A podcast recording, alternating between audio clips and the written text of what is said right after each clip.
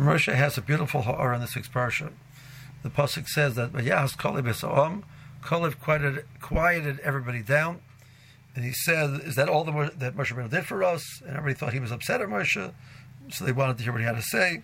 And he said, "He took us out of Mitzrayim. He, he gave us the mon, he gave us the slav, he gave us the Torah, and he quieted everybody down." Now the the psukim praise Kalev tremendously for what he what he did. And it seems the question is so it was a beautiful, noble, heroic deed, but it didn't accomplish anything, so why is it so hush? So the approach that he takes to this question is one answer you could say, listen, that he did what he was supposed to do, whether it was effective or not, that's that's irrelevant.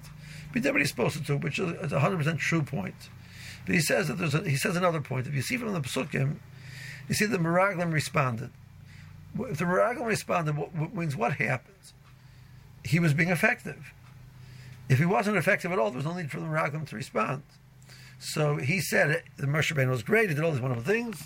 And the Rambam said, no, no, no, but it, it, it's impossible to Israel. It's Chosakul Mimenu, etc. So they, they fought with Kolev. That means that they had to up the game. They had to talk more strongly against Eretz Israel because Kolev was being effective. So Kolev is, is, is being being praised because he he saved the day. He says, but he, did he really save the day? All he did was he got was affected for a moment. A minute later, they, they, it was gone. He says, what you see from over here is the cheshivish of tshuva. Klal Yisrael's complaining; they're doing something wrong. Kolev stopped them, for, and, and, they did something right. They they listen, They're ready to listen to Moshe. A minute later, they were nichshel again. The uh, Meraglim got even more scared. They up. They made. They made the the the, the, the this declaration about Israel even ten times worse, whatever it was. It's really, really bad. And then they started crying, and that was it.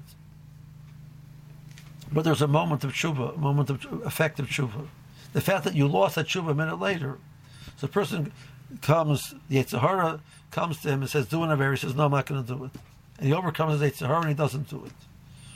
And then the Yetzer Hara comes and, and, again, and he's next He says, what I accomplished, it comes anything. I didn't do anything at all. The, the pasuk over here say that's not true. At that moment, there was a true decision to do the right thing and to leave the wrong thing. That was an act of tshuva.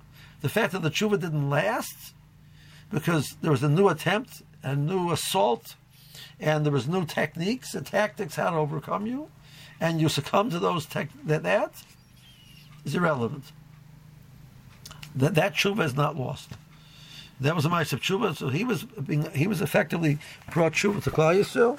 The fact that it was lost later on, Ramesh says, is, is, is, is, insignificant um, in regards to the cheshivas of his act.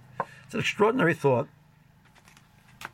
to think about because we all grapple with this issue of um, an area an area which we have challenged. The Yetzer Hara will will bombard us time and time again until eventually the person succumbs. And the nature of the, the, the thought process, the Yetzer then puts into the person's head is, you didn't accomplish anything, so like, why fight? And now we realize that it's worth it to fight, because even if you succumb at the end, but the fact that you didn't, that each time that you fought and won, is an act of tshuva, is an act of overcoming the Yetzer Hara. And it has tremendous value in the eyes of Kadosh Baruch to the point that Kolev received the reward for this action that he did, even though it, it, it, wasn't successful in the end.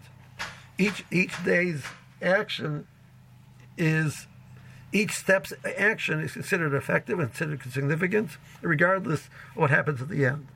So the Yetzer comes and is martial person in something, and he says no, and he doesn't listen.